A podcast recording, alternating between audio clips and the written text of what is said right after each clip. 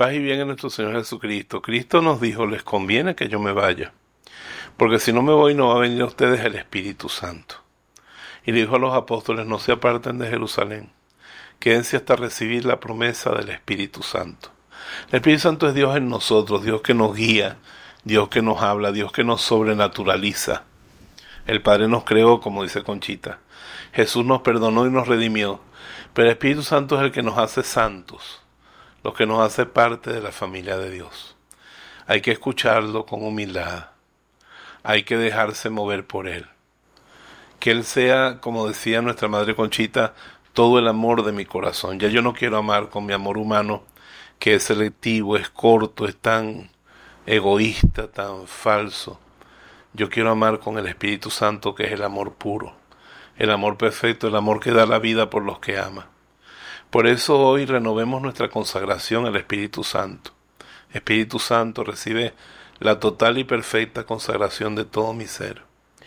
Dígnate de hoy en adelante ser mi director, mi luz, mi guía, mi alma y todo el amor de mi corazón en cada una de mis acciones y decisiones.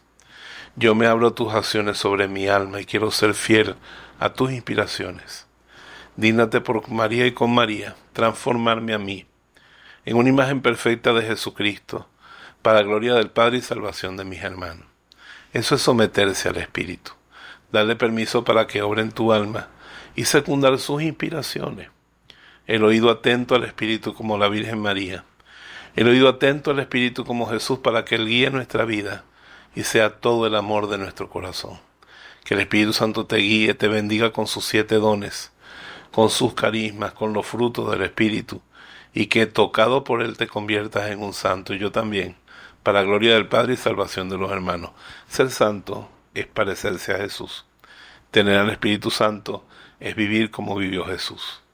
Que Él te bendiga en el nombre del Padre, del Hijo y del Espíritu Santo, y recuerda lo que dice San Pablo. El que no tiene el Espíritu de Cristo, ese no es de Cristo. Dios te bendiga.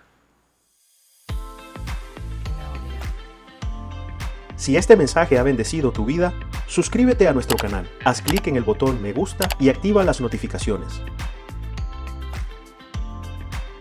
La Voz de Jesús. Queremos que la sangre de Cristo no se derrame en vano.